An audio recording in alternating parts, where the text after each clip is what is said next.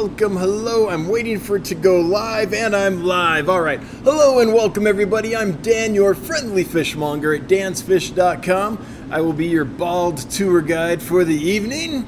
And uh, thanks for spending a little bit of your Wednesday with us. We do this every Wednesday at 7 p.m. Mountain Time. That's 9 Eastern for those that are mountain challenged.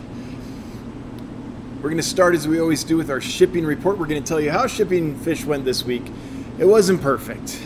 It wasn't as good as I want it to be. So I'll cover all that.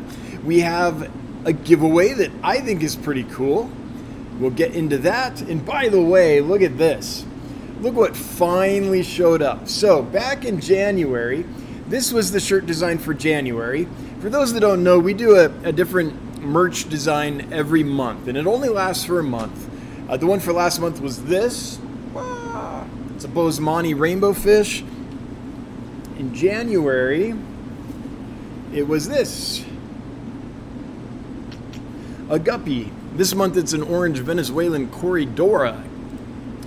But anyway, we did a giveaway in January for this merch.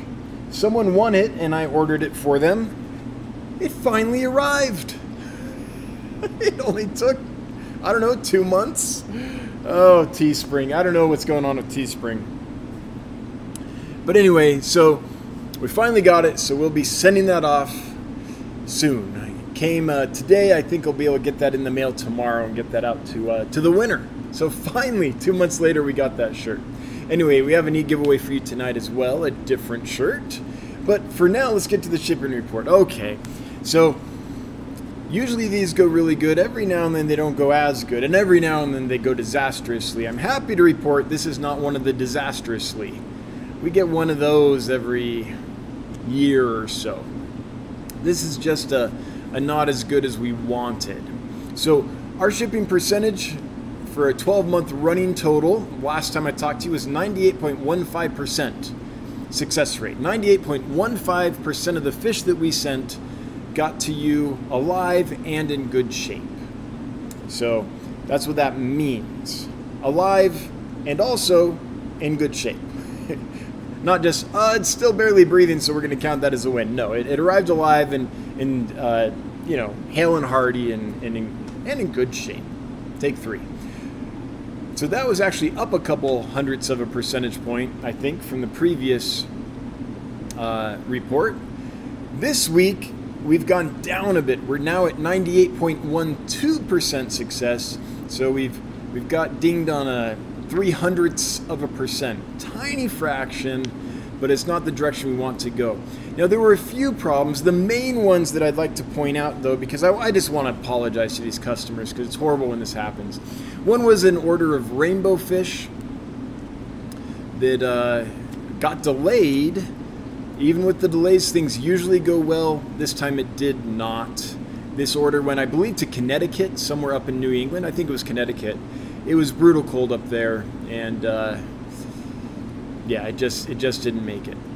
Which it's a little odd because I've shipped a lot of fish via priority mail, and those would take an average of three days to get to the customers, and usually they were okay. This was sent next day, got delayed, so it was two days in transit, didn't make it. So to that customer, I'm sorry. I know how horrible it is to open a box of fish and have a bunch of dead and dying fish, uh, especially expensive fish like rainbow fish that you've probably been dreaming of for years. I, I, I get it. So I, I just want to apologize to you. It's horrible when that happens. And then the other thing was orange lemon tetras. So we've developed a problem with our orange lemon tetras. We did not, that problem was not manifesting when we sent this order out, but it's manifesting now. We've removed them so no one else can get them uh, until they recover. But there is a customer we sent some orange lemon tetras to, and we should not have, but we did not know that we should not have. So there are, there's another tetra that's having trouble too, the blue ribbon tetra. So Fish are really good at masking their symptoms. They are asymptomatic, right? In the wild, if you act like you're a little bit ill, you'll get picked off by a predator. So fish uh, hide their symptoms. They try to act normal for as long as they can. So it can be at times that the fish look fine to us, but they're battling something we can't see, and we just don't know that until it manifests in something that we can observe. Every now and then, there's a gap between when they have that thing and it's unobservable to when we can see it, and if we ship during that gap, then those aren't going to do well for the customer. Now, I want to I want to stress this does not happen often. This happens very rarely. But it did happen this week in the case of the, the Bolivian orange tetras. It's a shame because that's a that's a fish that I love. I've been working on getting for a while. I've had them before a few times. Really like them, but they're not available that often. So I was really excited to get them. Really excited to ship them out. But the Bolivian orange lemon tetras are not doing well. So one order got by us. Now we're seeing in our tank that there are some things going on. So. Uh, we've caught all the rest. We won't be shipping any out till they recover, but but that is a bummer. So to that customer, I'm so sorry. Um, I'm sorry those got shipped out in that gap where they had something, but but it was not observable when we packed them up to send them to you. So doesn't happen a lot, but it can happen. So that's the main things. There was a couple other odds and ends, but th- those were the main the main ones. Oh, something. There is one other thing I should mention um, that we did send an order of gold roseline barbs to a place in Florida. I might have mentioned this last week. I don't know. And they got there and they were they were much too hot. So they're alive. We're hoping they recover, but that is something we're watching as well. I I have a suspicion this is a case where the, box was delivered and left outside for a long time in the hot sun or something like that. Uh, technically, in order to claim a loss on a shipment from us, you have to send us information on the loss within an hour of delivery.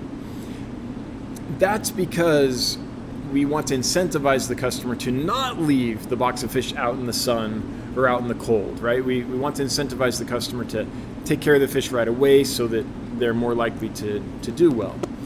I'm not there, I can never know what happened, but it's always a little suspicious when you get the notification the day after the fish arrive and it says, oh, this horrible thing happened. It's like, well, yeah, I'm sorry.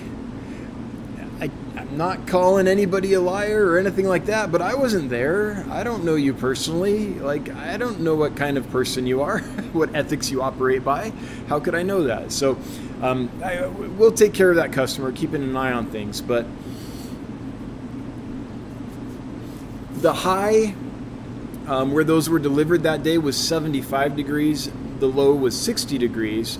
They were delivered in the morning, so it wouldn't have been too hot yet and so if they had been uh, taken care of right away, I think they'd be fine. But my suspicion is they weren't. They were probably out in the sun for a while, something like that. But again, I, I'm not. I wasn't there. I don't know. But sometimes that does happen. So anyway, those are the orders that we had we had trouble with. Now, hopefully, everything's smooth sailing for the rest of the month. Uh, it's always a bummer when there's losses. Again, I want to stress though, I focus on the losses because I feel like that's my duty as a person whose mission it is to sell healthy fish to my customers. Um, I want to be transparent and open when we have a problem. The reason I want to do that is because it incentivizes me and my company to do everything in our power to prevent that from ever happening because I've got to report it to you live every week. and what I want to say is, it was awesome. There were no losses. Everything's good. Um, that's what I want to say. And so I focus on that that tiny percentage that is a problem, but realize it's it's very rare. Right now, running total for the last 12 months, including a, a disastrous shipment that happened January 30th that was completely out of our control. Um, there, there was an issue with the carrier. But anyway, including that, all the problems, we are still at 98.12% success rate. So I do want to put things in perspective because I focus on the problems. And I share that with you guys, and so it might seem like there's a lot more problems than there are. There aren't. it's still very safe to order. And I would put that record, which for us is really bad, up against anyone else's best record, and I think we'd pass in flying colors. So, so we're doing well still. But I just, if I have to get up in front of you guys every week and say, here were the problems, it's a massive incentive to do good work. So it's important that I keep doing that. So I'm going to keep doing it. I hate doing it. I do not like it, but it but it keeps us true to our mission. Yeah, so that's what's important. Anyway, to any customer that had any issues, I'm really sorry. I, I, I know what it's like to be there. I, I know what it's like to have that experience, and I'm sorry if that happened to you. Oh, there were a couple other issues too that weren't like life and death stuff, um, where there was a miscount on how many fish we had available or something like that. So some people ordered some fish, and oops, we didn't have them all, or oops, we, we didn't send the right amount or something. Just just a couple things like that, but uh, nothing major, and that doesn't happen often either.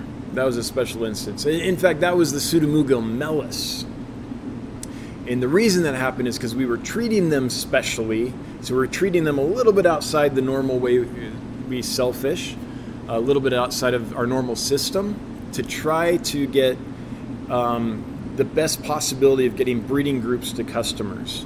And because we did it that way, there was just a, a miscalculation. And so uh, we were a little bit short on one of the orders. So sorry to that customer as well. And I mean, sometimes if we operate in system, we do really well. And we almost always operate in system. I can't actually remember the last time we kind of operated a little bit outside of system like that. But this is such a special fish. And we really wanted to get breeding groups out there, so we did things a little different. And anytime you do things out of system, something's something can go wrong. Again, the fish are fine. Like those fish came in great shape, and I think they're doing well for, for all of our customers. But uh, it's got to be disappointing when you're expecting uh, 10 fish of a species you really want and you only get eight or, or whatever it was, something like that. So sorry to that customer.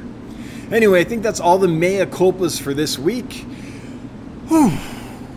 Now let's move on. Okay. So, what should we do? Let's get to the giveaway. The giveaway for tonight is fairly straightforward, and I know it's not going to be, it's maybe not as exciting as getting a really cool fish or something. I can tell about that by the number of people that are here. There's only 170 people here. Thanks for being here, anyone that is. I really appreciate you joining us this Wednesday evening. If you wouldn't mind taking a moment to share this out, maybe we can get more than 172 now people here and get a good crowd. But the giveaway for tonight is a t-shirt. So if you go to the YouTube channel and click this tab here, store, these are this is the merch that's available in the store. There's more Teespring, but this is the basic merch. And I love this design. I think Becca did an amazing job on this. This is an orange Venezuelan Cory, stylized, of course, in the Dan's Fish style. And the, uh, the giveaway tonight is for one of these t-shirts with this design on it. You can pick your color. It's the classic. It looks like it comes in purple. Is that navy, black, or what's that, a, a gray color? Pick, you can pick your color, you can pick your size, and uh, the winner will get that. So, if you would like to win a really cool t-shirt, hashtag TeeMe, hashtag T-E-E-M-E, T-Me for t-shirt me, right? No caps don't matter, no spaces. Hashtag T-E-E-M-E. No spaces, caps don't matter.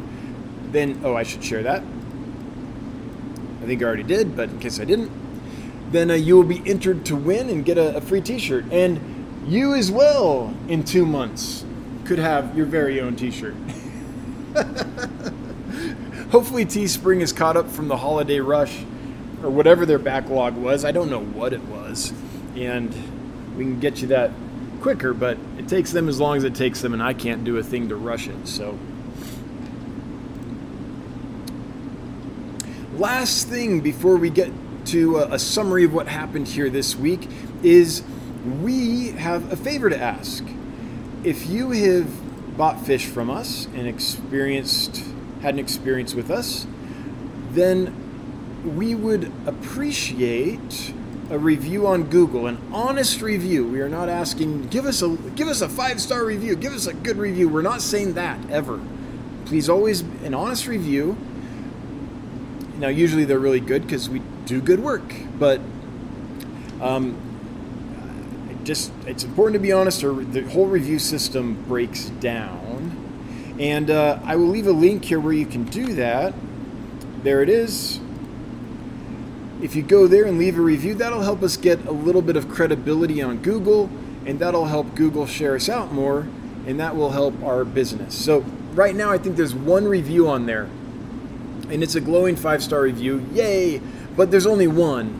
And I don't know how you operate in the world, but when I go to a place and I'm considering making a purchase or doing business with a company, and I read their reviews and there's like one or two or three and they're they're great, I'm like, yeah, that's probably you, your cousin, and your best friend. Like it, doesn't mean anything until it reaches a certain number of reviews. So I'm I'm hoping to get a good number of reviews there on on Google so that anyone that doesn't know Dan's Fish and is stumbling across us for the first time and goes to review us can be uh, can get a real sense of who we are in, in enough quantity that there's some credibility behind it.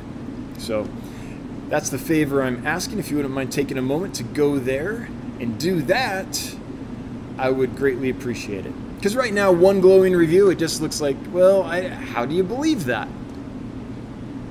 It's it's actually it's kind of a shame how reviews are gamed. What the review system should be is an honest reflection of what the customer's experience is with the company, right? Otherwise, they're meaningless. If if that's not what it is, it's meaningless. And I know there's a lot of places that want good reviews so badly that they'll beg you, please leave us a five star review, or if you give us good reviews, you'll get this little perk, or or that remove any negative reviews. like there's all kinds of ways to do that. And we get requests frequently on Get Gills. Um, so we, we own getgills.com, a place where if you have fish you want to sell directly to other hobbyists, you can post them on getgills.com. It's it's like Aquabid or a site or eBay or a site like that. And when vendors get a bad review on there, they will sometimes I wouldn't say often. Most most vendors are great, but we'll we we, we occasionally get requests that, hey, I got this bad review, could you remove it? And it's like, no. what's what's the point of the review system if we do that? Like, uh, what a review is is a customer's um, honest reaction to their experience with you, and if I think their reaction, if I think I'm not in the wrong and the customer's in the wrong and all that, it doesn't matter it's the customer's honest reaction to their experience. That's that's all that matters. So, anyway, it's it's always surprising to me when I hear about companies, and I know there's other ones, and I know there's other ones in this business that literally remove their negative reviews. And I'm like, well, what's the point? At that point, it's not. All it is at that point is propaganda. All it is at that point is an advertisement for the company. It's not an honest thing anyone can can have confidence in. So it's meaningless at that point. So, so we don't do that. We've we don't remove reviews. Um, the only time I've offered, I have offered once to remove a review for a vendor on Get Gills. They did not ask, I offered, and they didn't have a review. But what happened is someone had made a purchase from that vendor, and, and we knew that that someone was a bad actor, like straight up fraudulent. And so we told that vendor, hey, you just got a purchase from someone that we know has acted fraudulently on this site in the past. Because we don't always know, but when we do see it, we want to help people, right? And so you do you, but we would highly advise just refunding their money and not sending the. We'd highly advise you don't follow through with that that transaction. And if you do refund the transaction and they get upset and leave you a bad review because you would not sell them the fish, then I will remove the review for you.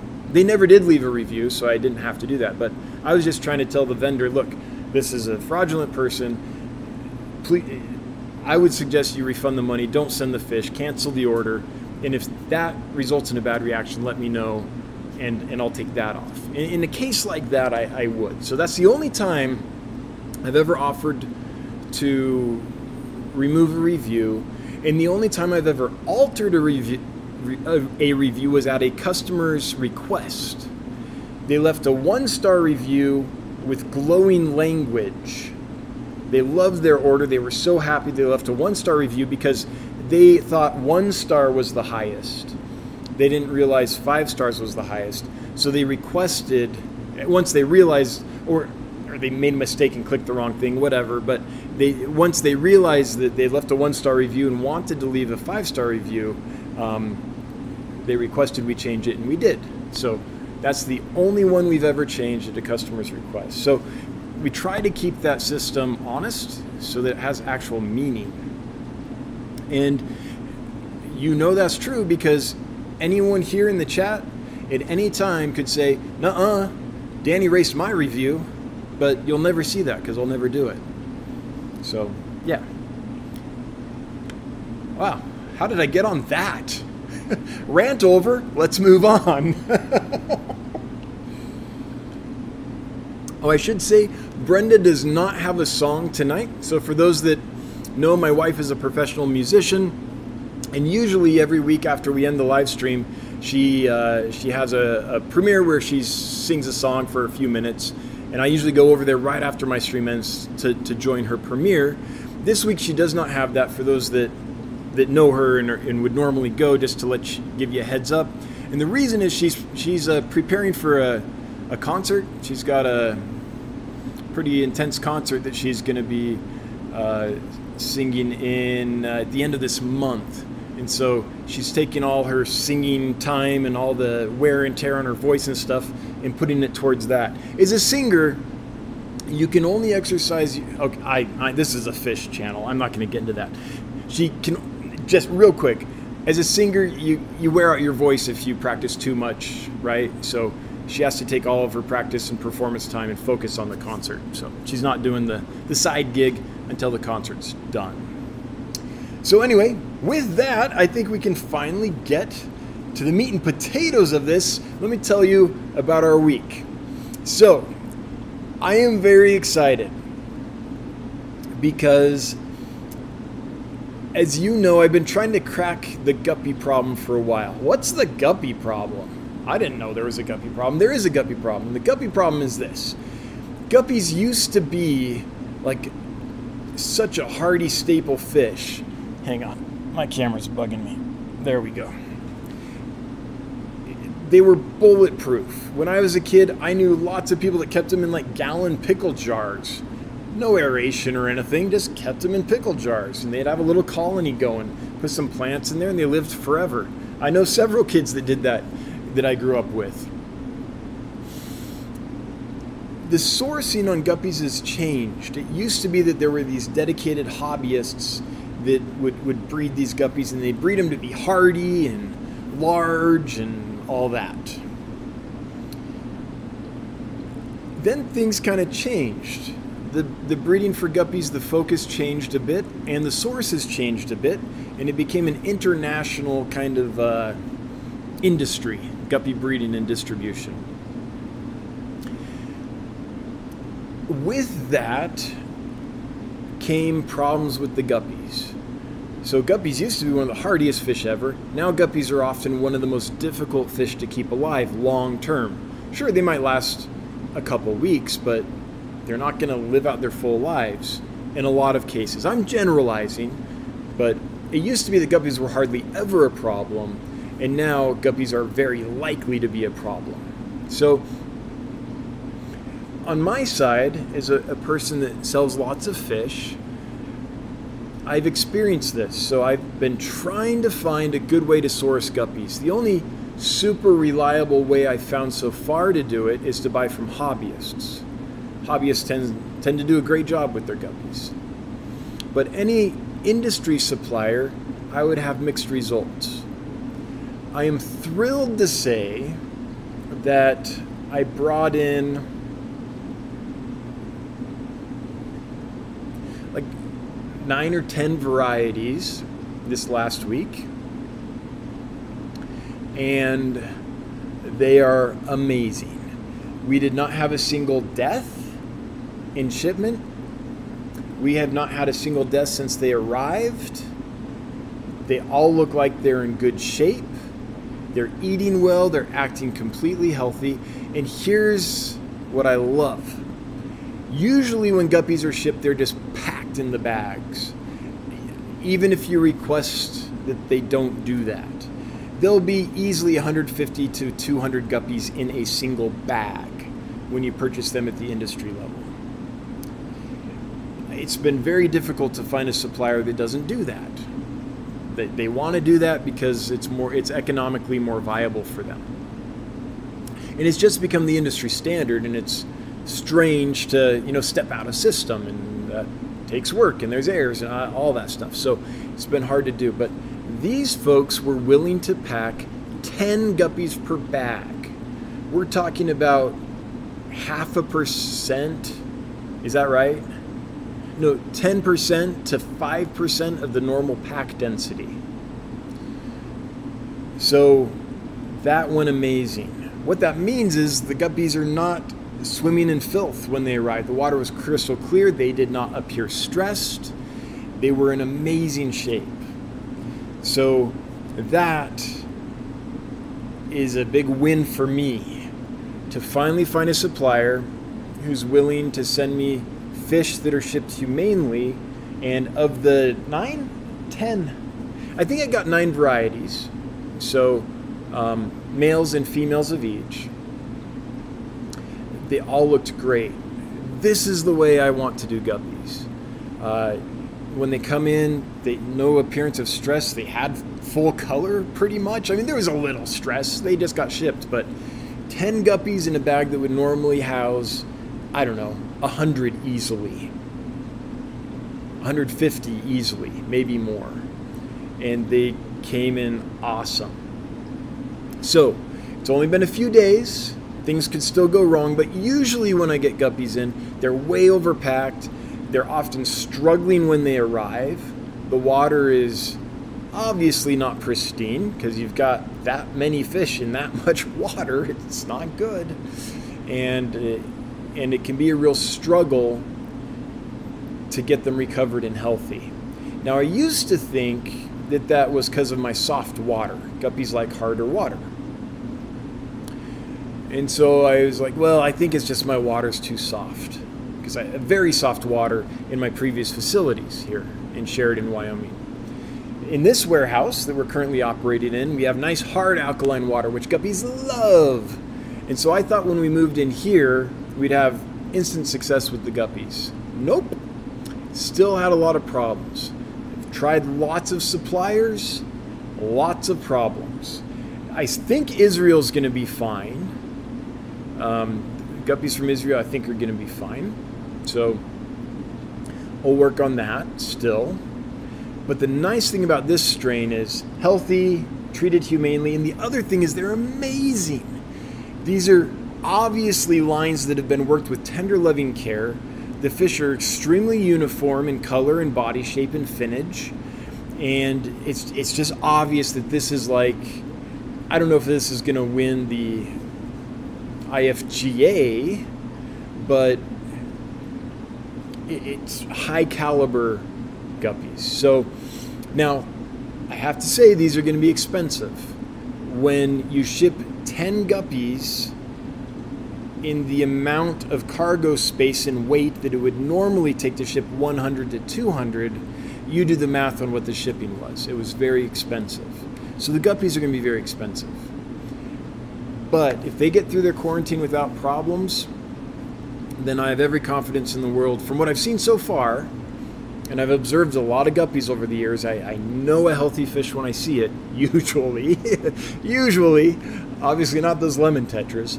Um, orange Bolivian lemon tetras. But anyway, I I have not been this excited about guppies in a long time because usually when I've got guppies, it's been like, okay, I'll try these. They come in, I'm like, I open, I lift the bag out of the box, and I know I'm just like, that's going to be a problem. That's going to take a lot of work and a lot of time, and, and I could still lose a lot of them.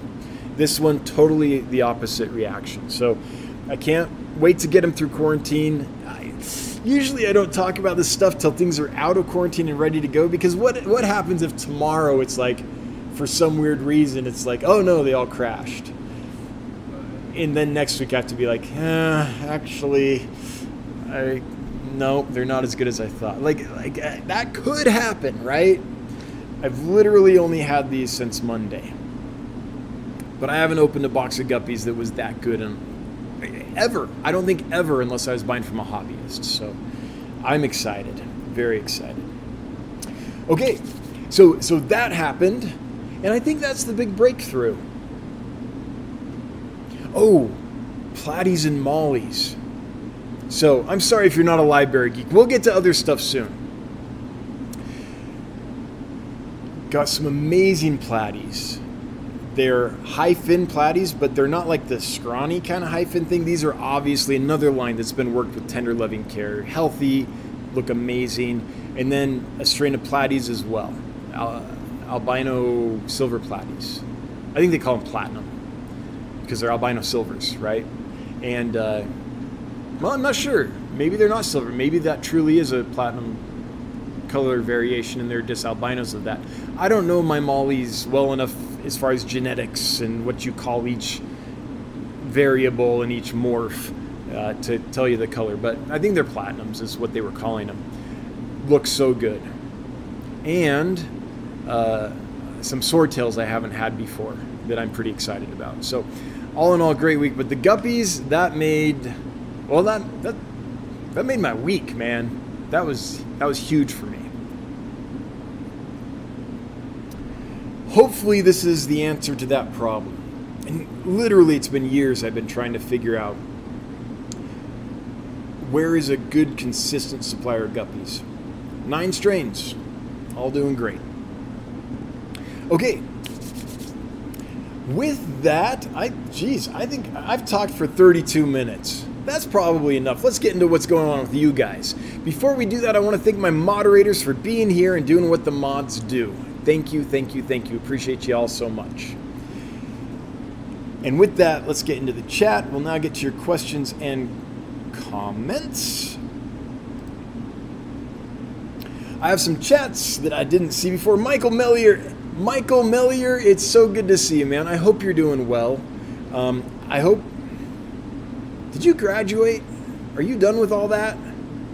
Anyway, it'd be good to hear from you, see what you're doing these days. Oh, Speaking of Michael Mellier, this reminds me. Earlier today, I got all of the uh, live streams onto the podcast. So I'm all caught up. So if you would rather listen to these things than watch them, and I understand that if you're at work or something, you know, and you can just listen, then it's kind of a pain to have to have YouTube on when you could just have a podcast on, right?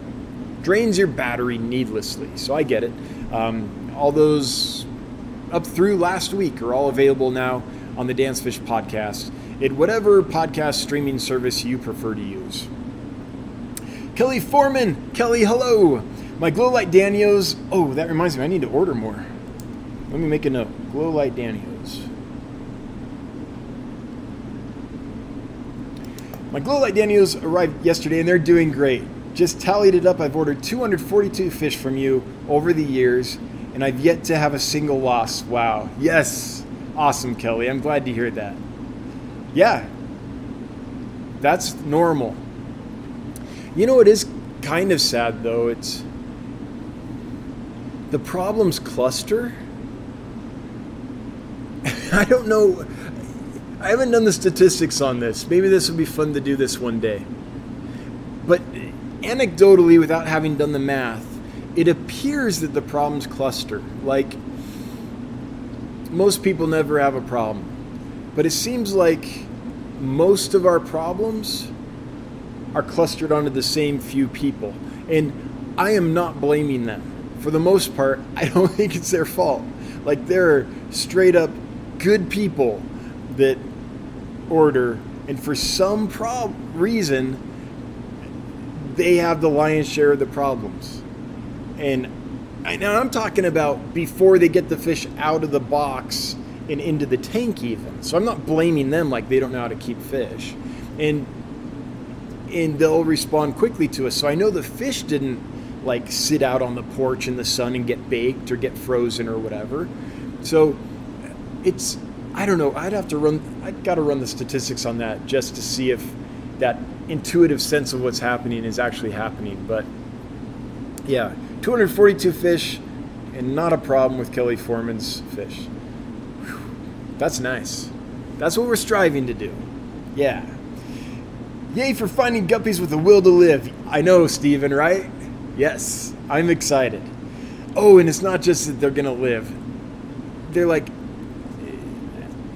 I don't know enough about judging guppies at a show to say these are show quality guppies, but me looking at them as a guy that doesn't know, you know, there should be this exact shape on the dorsal, it should extend this far on the body, and all without knowing all those metrics, these look like show guppies to me. They're just they're amazing. They're consistent. I'm, I yeah, I'm thrilled, thrilled.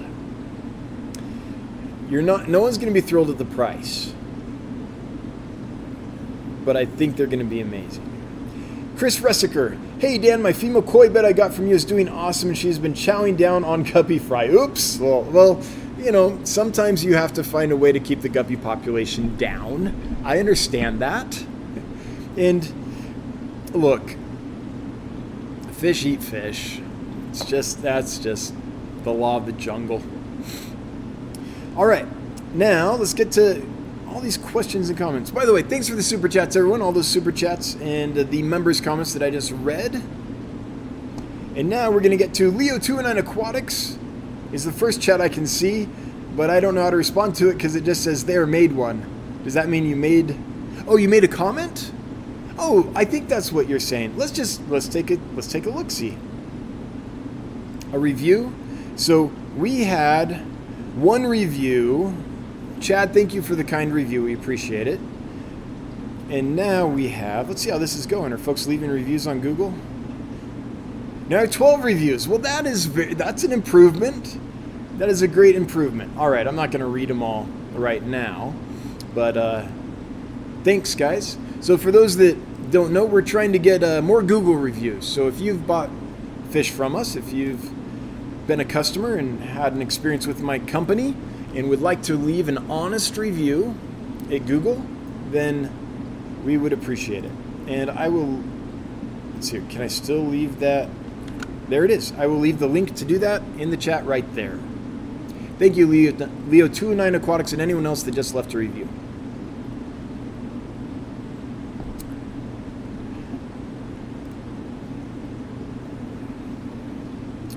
Del Cantrell. Book was put on hold due to some events that have happened over the two months within my personal life, all arranging from the deaths of our HVAC going out. Hopefully, we'll be back to it soon. Good luck with that, Del. I, I hope I hope that goes well, and I hope your HVAC is fixed, especially if you lost heat. I don't know where you're located, but if you were in Wyoming and that happened and you didn't have a wood stove, man, call me. I've got a warm place. the Fish Guy 5. Can you get Sundadanio rubellus neon red rasboras? I can, but I'm not going to. So Sundadanios, I love them. Um, okay, on the sly, I've tried some Sundadanios again because I really like them. I can't keep them alive. I I tried again. I wanted it to work. I thought it would work. We had we had a plan in place to that we thought would solve the problem. It did not solve the problem, and the batch all died. There's a few fish I just can't keep alive. Sundadanios are one of them. Now, they did fine in my old facility, and I might have had a batch that did okay in this facility at one time too, But in general, it's just not worth. It's not worth. So it's just not fair to the fish, is bottom line what it is. If I've tried several orders from several suppliers and they just keep not doing well, I'm just not going to keep ordering. And yeah, I just don't like killing fish, so I do everything I can to avoid it. Rocket killies, clown killies, uh, Pseudepiplatys annulatus, same story. I don't know why. I've tried lots of suppliers. I tried a hobbyist breeder. That hobbyist had amazing fish. They arrived in good shape. I could tell they had been well taken care of. But for some reason, I couldn't keep them alive. I also got Fundulopanchax gardneri from that hobbyist. That's the batch we're selling right now, and they're doing great. No problems there. For some reason, I don't know why, in this new facility, I cannot keep clown killies alive. Um, there's a couple fish like that, where it's like I've tried enough times for enough different suppliers that I'm confident that I'm the problem. There are fish where I know it's the supply chain, and I have to work through that to find the right supplier that will treat them correctly and, and all that. Like we've done with the guppies. I hope. I mean, I think we have. I need a little more time. Two days is not long enough to make that judgment, but anyway. Um, hopefully, I haven't jinxed the guppy thing. But uh, you get to the point where you're like, it's not them, it's me and it's not fair to the fish to keep doing it. And that's where I'm at with the sundadanios right now, unfortunately. Orange Cones, talking to Geek Boy. Hey, Geek Boy, just got around to watching your interview of sorts. Nice setup. Yeah, Geek Boy has amazing tanks, beautiful planted tanks, and the coolest breeding setup. Like, talk about a way to breed a lot of fish in a limited space with one aquarium. Geek Boys figured it out. I I, it was it was great to visit there. Thanks again for having me, Geek Boy. I appreciated it. Mindy K, I love this. Mindy, we love you. Thanks for being here. Thanks for participating. This chat would be awful boring, and I would have trouble coming up with things to think about if you guys were not uh, participatory. Spinster sister, guppies are cool, and thanks for looking out for the gups. You need mine. I do if you're a hobbyist and you breed guppies and you have enough to sell them in quantity and the strain's somewhat consistent, like I, I, I want to try to avoid sending ideally I can't I can't always do this because who knows what's happened in, in the past of a strain, right? But ideally, if I sell you a male and female guppy, what I want to happen is when you breed them, if you're going to do that, and we're hobbyists, right? We breed guppies. Not everyone, but a lot of us, that's why we're getting the guppies. Because it's fun to breed them. So you breed them. What I want to happen is for the babies to, the vast majority of the time, look very similar to the parents. So I have turned down some hobbyist bred guppies in the past because uh, the line just wasn't set enough, and I didn't want someone to have the experience where they breed. I'm going to breed these two guppies together, and then all the babies look like a you know mutt guppies. So, so if your line's somewhat fixed and you can produce them in number, I'm interested. In fact, if you're a hobbyist breeder and you have any fish available, please contact me. And there are some people I need to get a hold of. It's I've been driving to Denver a lot. you guys will see a video coming out about one of those trips, and. Uh, I, I'm behind on. There have been a couple hobbies who've sent some emails about some fish they have available. I've got to get back to them, uh, and I will. So I am. I'm, I'm aware. I'm not ignoring you. It's just sometimes I describe my life like this, and this is kind of a negative way to describe my problem-solving approach, but or my prioritization approach. But a way to describe it is this: it's a good life, but this is a fun way to describe it. I'm standing on a field.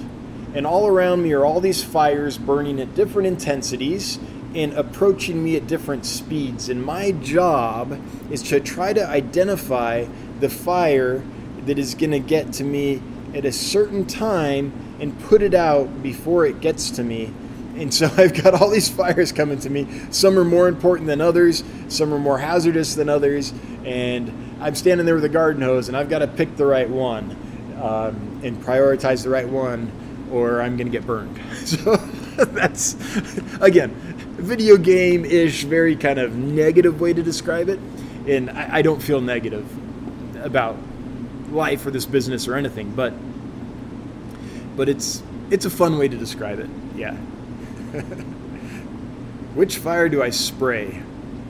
Spinster sister, what size bag for the 10 guppies were used to ship them in? Like what you would normally send 100 in. Like I, I didn't measure them, but typically you get an import box, you pull out a bag, and there's 100 guppies or more in it, that size bag. I'm sorry, I don't, I didn't measure it or weigh it or anything like that. Beck's Fish Room, Hill Streams, hopefully back in stock soon. Reticulated. I I am trying to get more.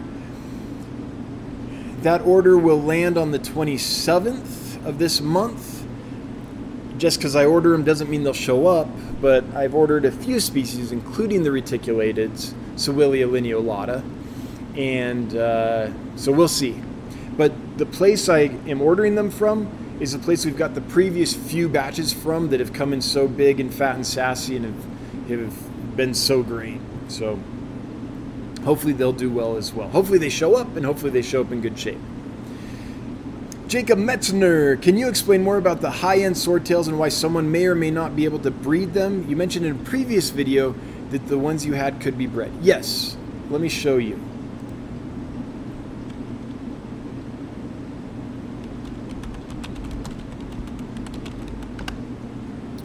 Okay, and let me show you something else. Um,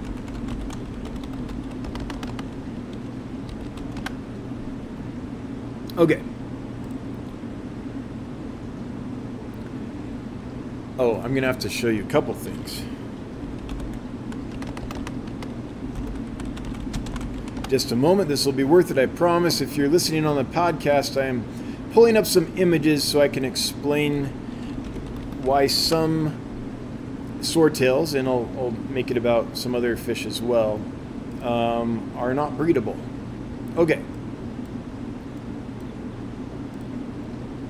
So let's look at a swordtail. This is a swordtail. This right here, the anal fin on a swordtail, or a guppy, or a molly, or Poeciliids, or Xiphophorus, so those kinds of fish. Um, it's basically modified into a penis, more or less. So you have this reproductive organ right here that you can see.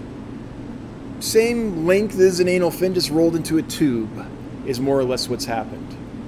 And then you have, well, looky here, the lyre-tail swordtail. See the gonopodium on this? It's deformed. See how all the fins are elongated? That's what makes them, you know, kind of pretty.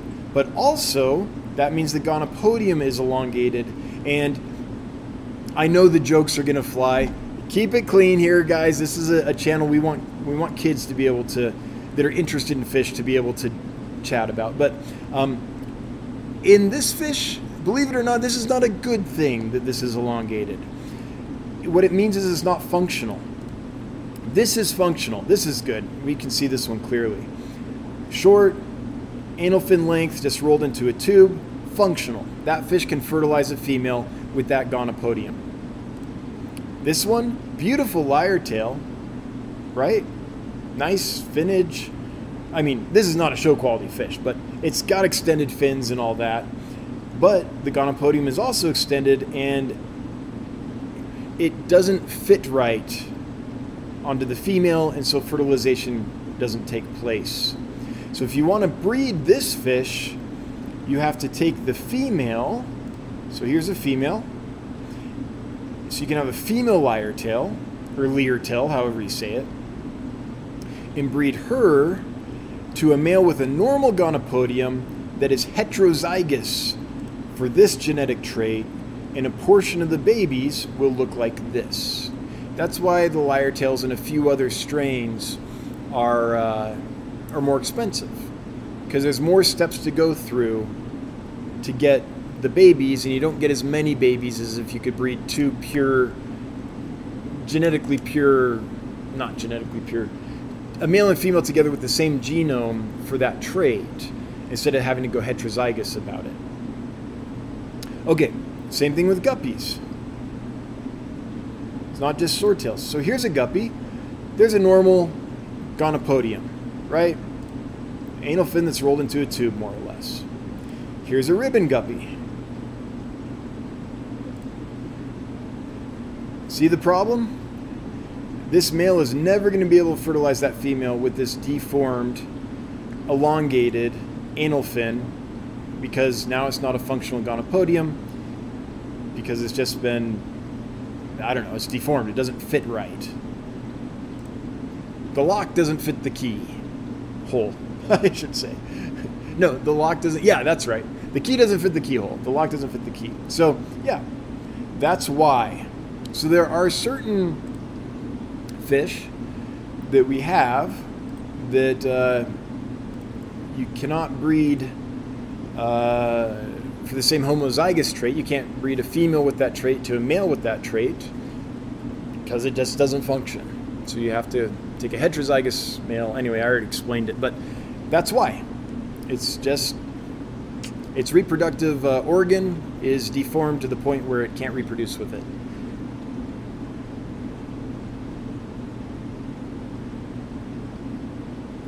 Oh yeah, and and so some of the fish with long fins and stuff, uh, if that long fin trait also affects the gonopodium, you can't breed it.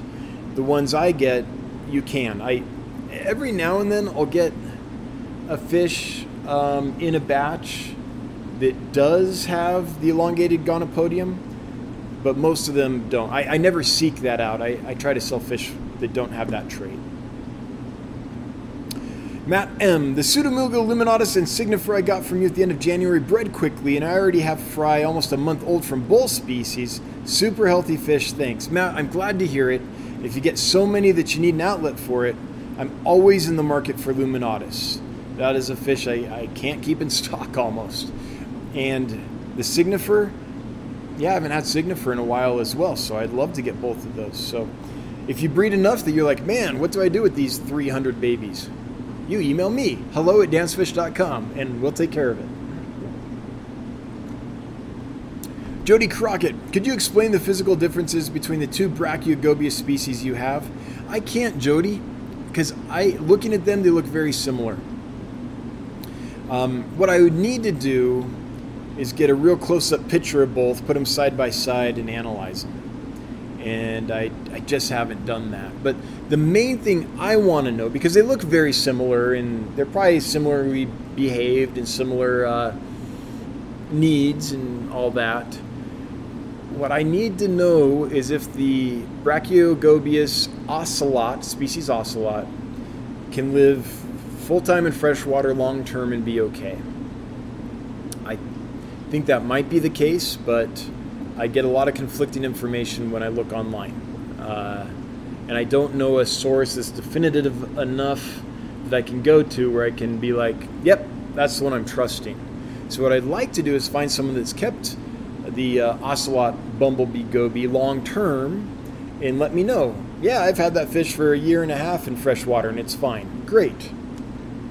That would be useful information to me. So, as far as I know, that's the only as far as keeping them and enjoying them and all that as an aquarist, that's the main difference that I'm concerned about. They look very similar otherwise. I, I think that the uh, Xanthomelas, which is the true freshwater bumblebee goby, maybe has a little bit thinner black on it. Maybe the black isn't quite as well defined, but I I haven't yet really dug into that. Jody, so I can't tell you for sure.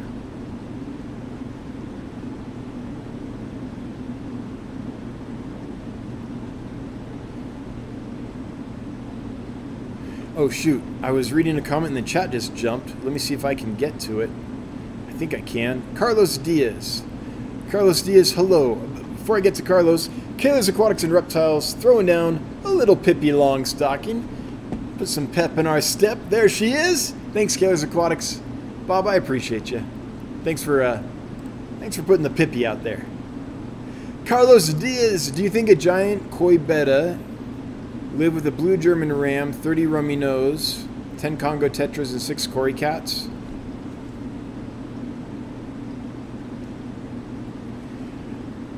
Um, if this is all smashed into like a 10 gallon tank, no, because it'd be too much activity around the betta. But if it's in a, uh, I don't know, a large tank, then sure, I think that would be fine. Now, I'd always have a plan B. I've kept bettas with lots of species of fish. Usually I don't have a problem, but every now and then a betta surprises me. Just had a betta that was in with some bettas and was doing fine, and then one day we came, or that was in with some guppies and was doing fine, and then one day we came in and it's like, oh, he decided to nip some tail fins. We also had a, a betta that was in with some cories. These were Paleatus and kept chasing the cories around, wanting to nip them. Then I've had other bettas with cories long term, no problems at all. So I would have a plan B because I don't think there's ever a guarantee with the betta. Their personalities just I think are too individual to make a blanket statement. But I would try that provided the tank was big enough that the betta wasn't surrounded with frenetic activity all the time. They don't like that. They like to be able to find a calm place, right? And everything's crowded together. They can't get that. So the tank's big enough and the flow is not too high. Bettas don't like high flow. They're not going to want to fight the current. Then, uh, yeah, I, I think I would try that but I'd have a plan B for sure. Full metal. Any chili raspberries in the works? Yes, I've got a group of chili raspberries right now that I'm I'm hoping I'll be able to sell soon, and that is a fish I, I try to keep in stock, and hopefully the group will do well and I'll be able to sell them soon. Dustin Tolbert, hey Dan, love your approach to the business. Any leads on 134s sometime soon? I don't. Um, let's take a quick field trip, folks. So this will be a Pleco, L134 Pleco. Um, I shouldn't say that. I, I do have a source that I could get leopard frog plecos from. The reason I haven't is because of the cost. I think I think I'd have to sell them for over a hundred bucks a piece at the price that that supplier wants for them.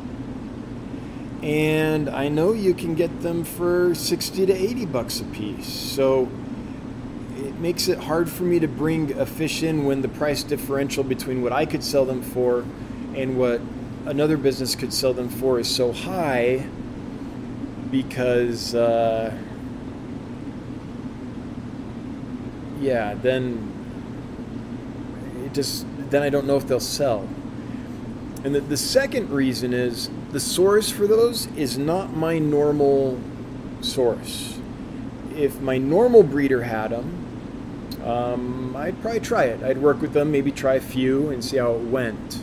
Just because then I can say aquarium bred and raised, I know they're going to be really good stock and uh, not hybridized or anything. You know, I just know that source and so then I can tell you guys, hey, these are more, but the source is pristine, and maybe then it's worth it. But when it's not that person and it's not that breeder, this is just an industry supplier, then it's hard for me to say, I don't really know the provenance of these. This is not someone I get lots of plecos from.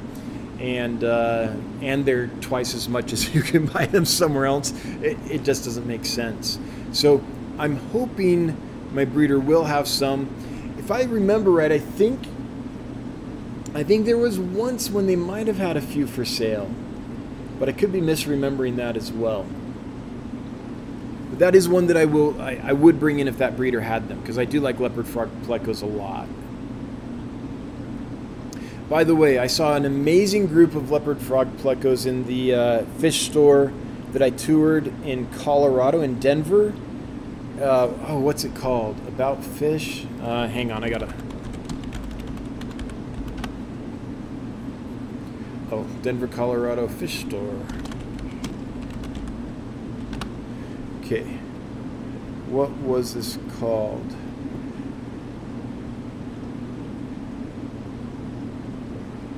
I just want to shout them out because I thought they did a good job. Huh. They aren't showing. It. Let's see here. Aquarium stores, Denver, Colorado. Den, Colorado.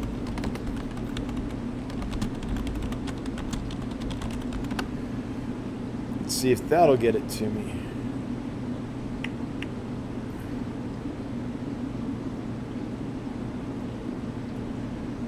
Nope, I'm not seeing it. Hang on. I keep looking here.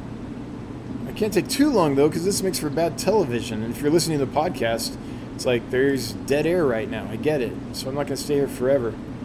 Shoot, I don't remember the name of the store and I don't think I see them showing up on my quick Google search. But if you're in Denver, Colorado, somewhere there is a aquarium store near you that had a lot of great looking leopard frogs and they were only selling them they were 60 bucks 69 bucks. I, that's a great price. Now i don't know if they were wild caught in which case that that make yeah then i can see that price. Or if they were aquarium bred if they were aquarium bred though 60 70 bucks that's an amazing price. But um, yeah anyway that's my thoughts about that Leo 209 Aquatics. Rainbow fish would be good with the SCP in the 60, right? Debating between the Kaliawalum and the Skull Creek. Leo, what's an SCP? Man, I thought I'd seen every fish abbreviation known to man, but I don't know what SCP is. I'm sorry. I'm old enough that I don't know what that means. Sorry. Sometimes I feel my age, like the latest, like, you know, I know LOL. I know R O T F L. I know a couple, BRB. I know a couple, but yeah. Aqua balls. I breed the rocket killifish. I can't kill them even if I want to. I wish I had your problem. One of my favorite fish ever. Can't keep it alive. Del Cantrell, what size would you like rainbows?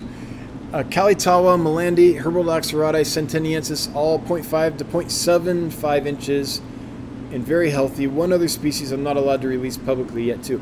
Del, once they hit an inch, then I would love to get them all. Um, I think 0.75 is just a little too a little too small. But once they hit an inch, Dell, I would be very excited about purchasing those. Can you let anyone know the strains of the guppies? I, I can't off the top of my head. I would get it all wrong. Like common name guppy strains, they're like this isn't one of them, but it's like Imperial Flower Dragon, Super Red Albino moon, half moon, uh, big dorsal. Like I, I, just can't keep it straight. I, would have to. I'd have to actually look at the list and read them to get them right. I'm sorry. Timothy Watson, hello there, watching from my fish room. Oh, that's awesome. Building stands. Yes, that's what this is for. Like, this is, I think, the ideal thing for someone working their fish room building stands. Like, just this, that's when I used to consume lots of live streams and stuff. Love, love all your plecos, but I focus more on discus. Will you ever import discus? So, I hope so. There was a time when I did only discus. Like, like some people that know me from, I don't know, a few years ago, know me as a discus guy because that's. I used to have a very small, small for me. it it's a good sized fish room, but I used to have a much smaller fish room, and so I, I focused on one kind of fish, just because uh, in that size fish room, when you're trying to do something for a business, then uh, it makes sense to focus on one thing, and I do miss them. When we expand, so here's what has to happen the business has to grow to what about 20% more than it's doing right now, I think is about the number. Uh, and if the business can grow to that number, to about 20% more business than we're doing now, and by the way, the business has doubled annually.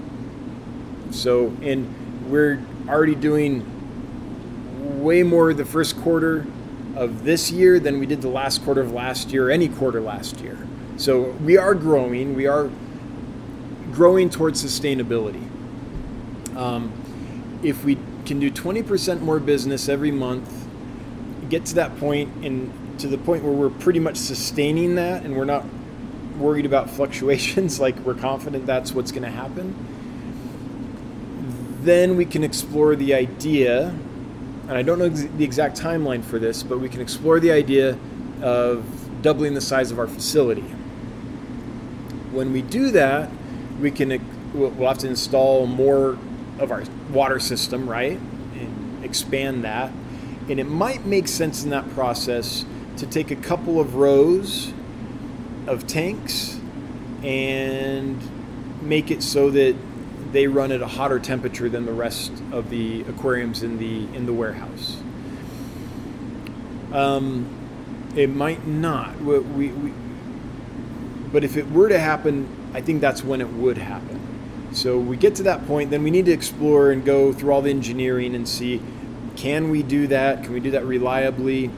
Uh, what would it cost to do that? What would it cost to run and maintain that with the extra heat and all, all those things? If we can do that, then that might be something. That, that's that's how that would happen, and that's what I want to happen. But I have to grow this stage of the business to the point where I can seriously explore that. Something else that could be kind of cool is let's say we were using a heat exchanger as part of that process, putting the warmer water into those rows of tanks, then we end up with some cooler water, right? What if we take that and have a couple rows that run, I don't know, a little cooler, and maybe that's for uh, and some temperate species and some maybe some goldfish. I, I don't know, but my mind is definitely dreaming and thinking in those directions. But I haven't done any sustainability models. I haven't done any math on that. And so when we get to the point where it's like, okay, looks like this is sustainable, looks like this is working, looks like expanding might make sense, then I do the math. And then we figure out in Random Arms, Jonathan and I get together um, and get some folks that we, you know, beat all that out, consult with some folks that we trust and uh, if it all looks like it might work, then we can do the expansion. That's that's what we're planning on doing. That's what we want to do.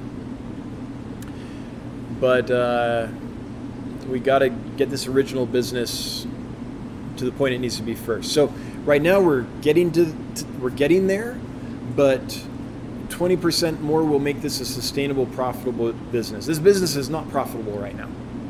Uh, on a business like this, you have to reach a certain threshold, and then when you do, things scale really reasonably.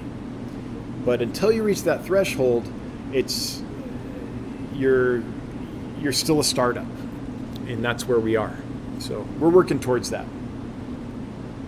Now, I would like to say, because of our amazing customers, and I know a lot of folks watching our customers, things are are going in that direction. Things are growing and doing well, but yeah, 20% more, about, I think, is the number. I, I, calculated it a couple weeks ago and I can't remember the exact percentage. Something like that.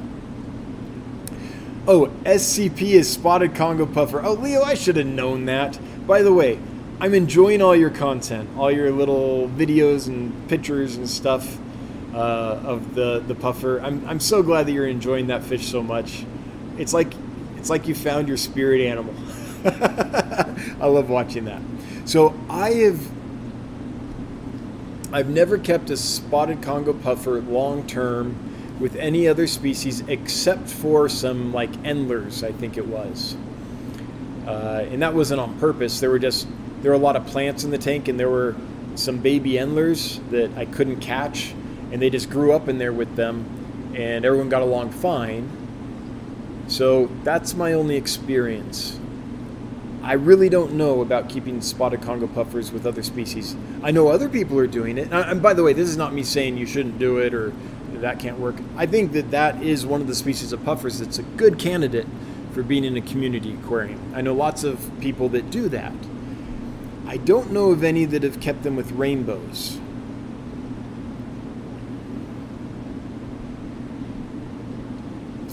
I don't think that would be a problem. The problem I could see is rainbows being active, especially Chilatherina, those Calliowallum, very active, very fast fish. Chilatherina, uh, probably the fastest of the rainbow fish. They are more elongated, built for speed, more slender, like a torpedo in the water. And so with a spotted Congo puffer, I could see two possible issues. I'm not saying these are issues, but the two things I would have in the back of my mind are are the rainbows going to move around quickly enough in things that they actually kind of bother the puffer, just their constant movement? And then are the are the rainbows going to get to the food so fast that it's going to be hard for the puffer to get enough food? So those are the two things that I would have in the back of my mind as I was making that decision and planning the setup and all that. So that's my thoughts, Leo. Oh, and by the way, thank you so much for the super chat. Always appreciated, never required, but we are a little startup company and we every every penny counts. Like at this stage, literally, two dollars is great. We're not a massive conglomerate that frowns on any help whatsoever, so thank you. Um, Deb Hall D. I found Pseudodanians die immediately when removed from water, in water transfer only, like moving puffer fish. Okay, that's good to know. That hasn't been my experience with them, but that's good to know. There are fish that uh, that definitely can shock out easier than others when they're netted. Geek Boy, you are still always welcome. Oh, I'll take you up on that, Geek Boy. Yeah, I, I hope to visit you. I don't know, maybe when I go down on the 26th. We'll, we'll see if that works out. And I don't know. Yeah, you guys haven't seen the video yet. Geek Boy bred this amazing group of uh, peacock gudgeons that are in his amazing 90 gallon planted aquarium. It's just so beautiful. And, uh, and I am planning on bringing some of those peacock gudgeons here to sell to you guys. So that's another reason to go down and visit Geek Boy. Coro works. So you want good stable guppy lines. What about pure Endler bloodlines like El Tigre? So it's not. So yes, I want good stable guppy li- uh, lines and Endler lines. Absolutely, I'm very interested in that. My experience though is so so that's a side issue and yes, that's what I want. That's that's the ideal, right? It's a beautiful guppy that's healthy that breeds true. That's like, of course, that's a ten. I would settle for healthy guppies at this point. Like, let's get there first. So, I have tried lots of suppliers, and a lot of them have been purebred, pure lines, and all that. Some of them have not been as pure. You you can tell by the consistency of the fish that you're getting, and you can tell by what their babies look like when they drop a, a litter and I have not yet found a difference between the purity of the line and the health of the fish. What I have found is there's some real supply chain issues around guppies, and getting healthy ones is difficult. But if what you're asking is, am I also interested in good lines of of endlers? Yes, absolutely. Yes. Like to buy from you and then sell here, yeah, if you've got a line that's in good shape and is healthy, then I would love that. Orange cones, just need to know the size of Farlowella you want. Well, I, I want your Farlowella orange cones. I've told you so many times I want to buy your Farlowellas. I don't think that I don't think I'm the one holding up this transaction. I don't know what to say. like, I think once a farwell is around two inches, it's probably big enough to travel. That, that would be my, my thought. Xanadu! Love Dan's Fish. That is all. Thanks, Xanadu.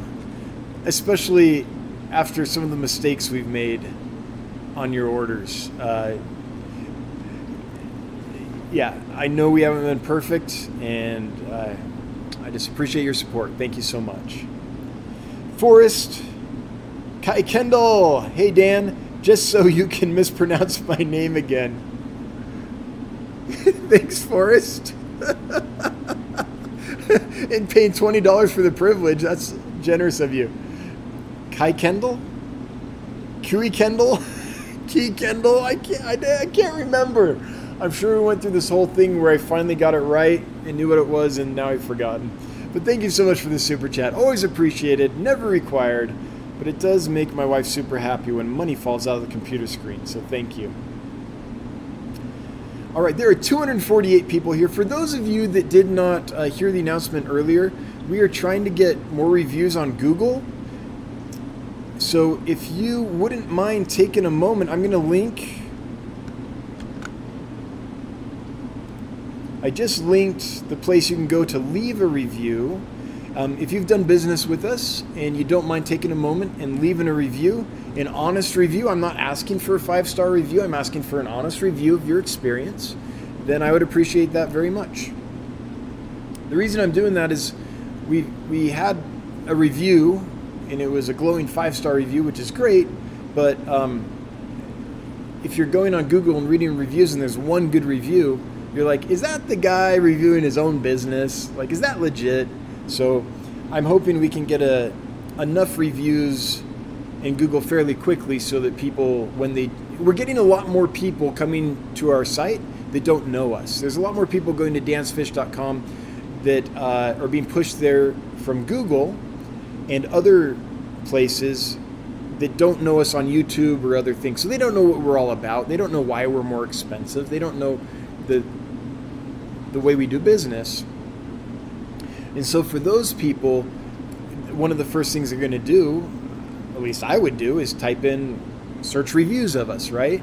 And so, um, it will help our business a lot if there's enough Google reviews, or help those customers a lot if there's enough Google reviews that they're like, oh, okay, there's enough reviews here, I can actually have a sense that of what this is, versus one or a few where it's hard to trust the reviews that way. Um, Xanadudu throwing down $20. So long and thanks for all the fish, as Douglas Adams says. thanks, Xanadudu. Really appreciate you. And thanks for the generous super chat, um, despite our screw ups. Okay, where was I? Well, I was sitting in my chair at my computer doing a live stream last I checked. Here we are.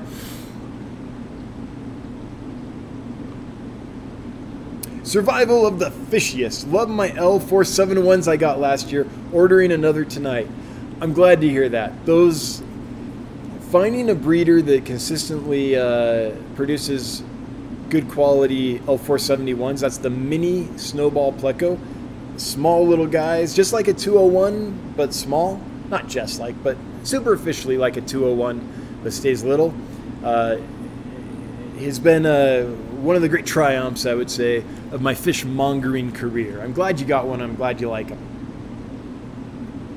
Dale Cantrell, luckily we live in Virginia Beach, so our HVAC system being down is not a big issue. Yeah, yeah.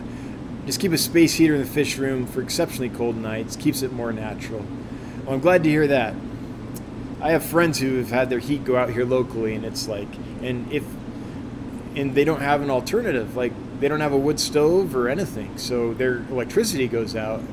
and it's 30 degrees outside, and I'm not like exaggerating. On a Wyoming winter, it's like that's bad. That's bad. Like you better blow out your pipes and find a, a friend with a with some power or wood stove. Leslie Perry, I've never ordered multiple fish through the mail. How do you figure shipping costs? Okay, let me show you. So let's go to Dan's Fish and do a dummy order to induct Leslie in the mysteries of ordering fish online. So let's say you go to Dan's Fish and you can get some Cardinal Tetras, get three of those. And um, for the first example, I'm going to go to checkout with just the Cardinal Tetras. And by the way, when you click here, tells you here the shipping options. So we can ship up to 80 for $70, 28 for $50, 7 for 40 bucks, and 17 for 45 bucks. So if you go to the listing and open it up, it'll tell you right here what the cost is, how many fish we can ship for what amount if you buy just this fish. Okay? So uh, let's see here. Where do I need to go? I need to go here. Need to go to my cart. And let's go to checkout just so I can show you something. Um, so if you go here, this will show you that if you choose the small box, it'll cost you $39. And by the way, this is for UPS next day delivery. Uh, they'll typically get to you, I don't know where you live, but if you live in uh, a place close to like a UPS hub in, in most major cities, the box will get to you by 10 a.m. in a lot of cases, some cases by noon. If you're a little more far flung or the deliveries are slow that day for some reason, it can be later, but it's a pretty good delivery service. And the box is 57% empty. So you know that you've got three of these, and if you put them in a small box, it'll cost 40 bucks, and the box will be half empty. So we try to tell you that so you can make a decision. Okay, do I want this box to come half empty? Yes? Okay, great. Then you go and finish. Or maybe you're like, well, if I'm paying 40 bucks for shipping, I might as well fill the box up. So if you click let's fill it up, it'll generate a big list of fish that can fit in that box with those tetras. So let's go with, uh, I don't know, pygmy cories. So we'll add some pygmy cories. We'll add three of those. Click update, check out, and now in a small box we can f- we fit six fish, and it's 14% empty. And you can decide, yay, I want to get more fish, or I want to ship like that. If you want to get more fish, then what did I do? Did I screw something up? Or did I find an error? I think I found an error. That's interesting. Um, I will have to let Random Arms know. It takes you to the newsletter.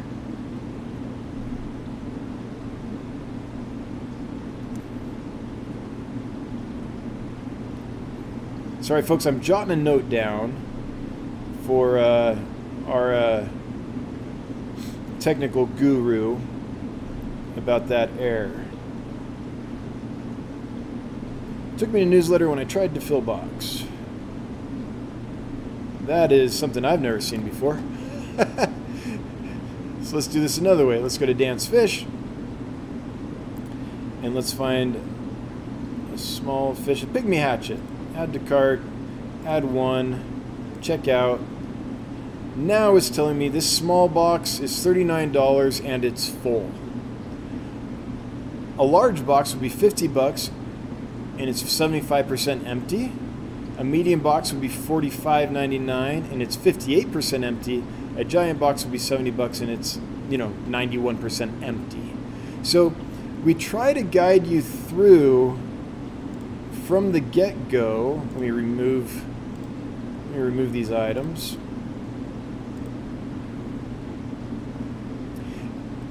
Um, we try to guide you through from the get-go so you kind of know what you're getting into.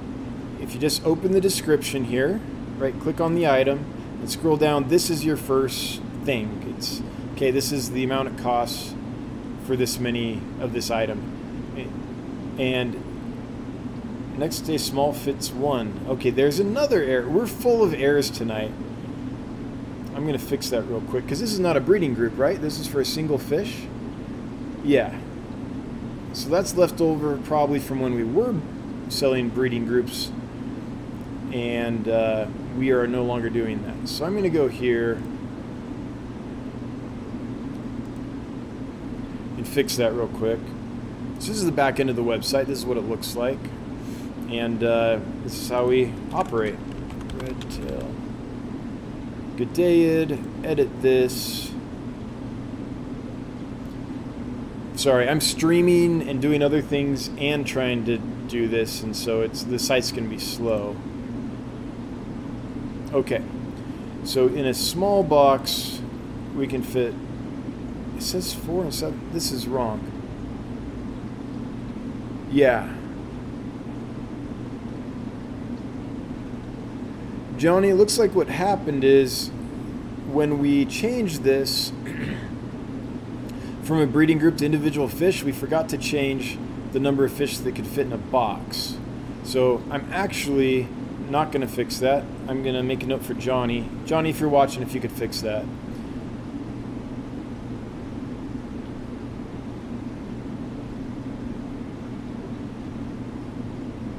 Well, in three minutes on my site, I found two errors. That doesn't usually happen. but when it does happen, it happens when you're live streaming, for sure. Jeez. Okay, it's about time to do this giveaway. Killers Aquatics and Reptiles punching me in the face with a fox cat. That reminds me, I hope Chattanooga Ed is doing well. And Curl Kitty, fox cat with a uh, number one sign. Thank you, very kind. Uh, Bob punches me in the face. Curl Kitty 08 tells me I'm great. I'll take them both. Thank you for the super chats, folks. Let's go to this giveaway. So the giveaway for tonight is for one of these awesome t-shirts designed by Beck. Bex. I think she did a great job on this little orange Venezuelan Cory. That's, oh wait, I'm not actually showing, it. there it is. Orange Venezuelan Cory design. I, I think that's awesome. And the winner is, let's see here, go here. There are 165 people eligible out of 259. And the winner is. Oh, I should be live for this. The winner is Zims Aquatics and Hobbies. Zims, you have won. You have two minutes to chime in and let us know you're here. You do that just by leaving a comment. So comment, say something, anything. You have two minutes to do that. At 8:29, if you've not done that, then you forfeit your winnings, and we will draw somebody else. While we're waiting, let's get to one last. Probably have time for one last question or comment here.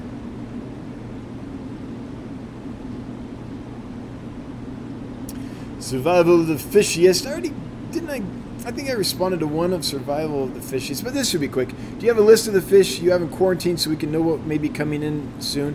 No, I, I strenuously avoid doing that. Oh, why am I on that screen? I avoid doing that on purpose because I don't want to get people's hopes up, and then if the fish don't make it through quarantine, have them be devastated. So um, I used to do that, but there was a time when I had a fish in that someone was very excited about. I forget what it was. And so I was like, oh, yay, well, I've got some in quarantine. You know, they're doing great. And they got very excited, started setting up the aquarium, all that stuff. And then something happened and that fish died during the quarantine process. So imagine imagine that person's experience, right? They're all excited. I was excited too. I didn't know that was going to happen. Um, they've probably spent money on a setup specific to that animal. They're getting it all ready, and then uh, and then I'm like, ooh, I've got some bad news, right? So I, I'm just trying to avoid that. So I don't actually tell people, except for these guppies that I was too excited about, and hopefully I don't live to regret it. Like every now and then I break my own rules because I'm a kid in a candy store, and I just you're my you guys are my fish club, like I grew up going to fish clubs and I would have interaction with hobbyists and it was great. And now I've moved to Sheridan, Wyoming. There's a few hobbyists here to interact with, but there's not enough to really have a viable monthly fish meeting or anything like that. And so I rely on you. You're my you're my fish peeps. I, I yes, this is a business and I do this for that. But that's not why I started this. I started this to have people, fellow fish nerds to communicate with. And that's still the fix I get out of this every week. So sometimes I forget I'm a business and I, I let the hobbyists take over and the excitement comes out.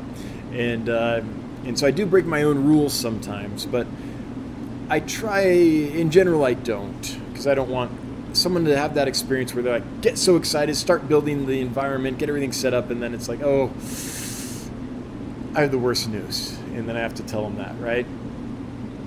Let's see where we're at. All right, Zims Aquatics and Hobbies has responded. They're here, and we will get you a t shirt, Zims Aquatics and Hobbies. If you wouldn't mind sending us an email, we need your first and last name, your mailing address, and the size shirt you want. If you wouldn't mind letting us know the color you want. So you can get it in, uh, in these various colors. Just let us know the one you want, and we'll, we'll do that for you.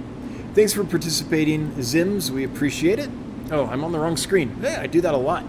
With that, we are we're out of time. So we are going to close this thing down. I want to do that first by thanking my moderators for doing what they do every week. Thank you. Then I want to thank my members. It's it's so helpful to have the the memberships, uh, that little bit of money coming in every month, and we have plans to make the memberships awesome. Right now, I think people are doing it out of the goodness of their heart to kind of support because there's not a whole lot of member benefit. So just thank you. I recognize that, but uh, the memberships are much appreciated. Everyone that threw money at us on the stream, thanks for the super chats. Everyone that was active in the chat, asked questions, and made it lively, thanks for participating. If you're a lurker, hail the Lurker Nation. Hope you had a good night. Hope you got something done in your fish room, or were able to relax, or that I was able to make your commute a little less, I don't know, monotonous. And if you're listening to the, oh, the replay, hello from the past. Yeah, I always forget if it's the future or the past. this time of night on a Wednesday, my brain fried. And if you're listening to the podcast, thanks for listening. We'll be back next week, same bat time, same bat channel. Until then, I sincerely hope you have a great one. Bye bye.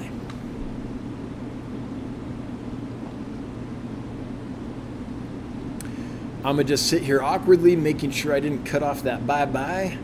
I think I'm good. I'm out.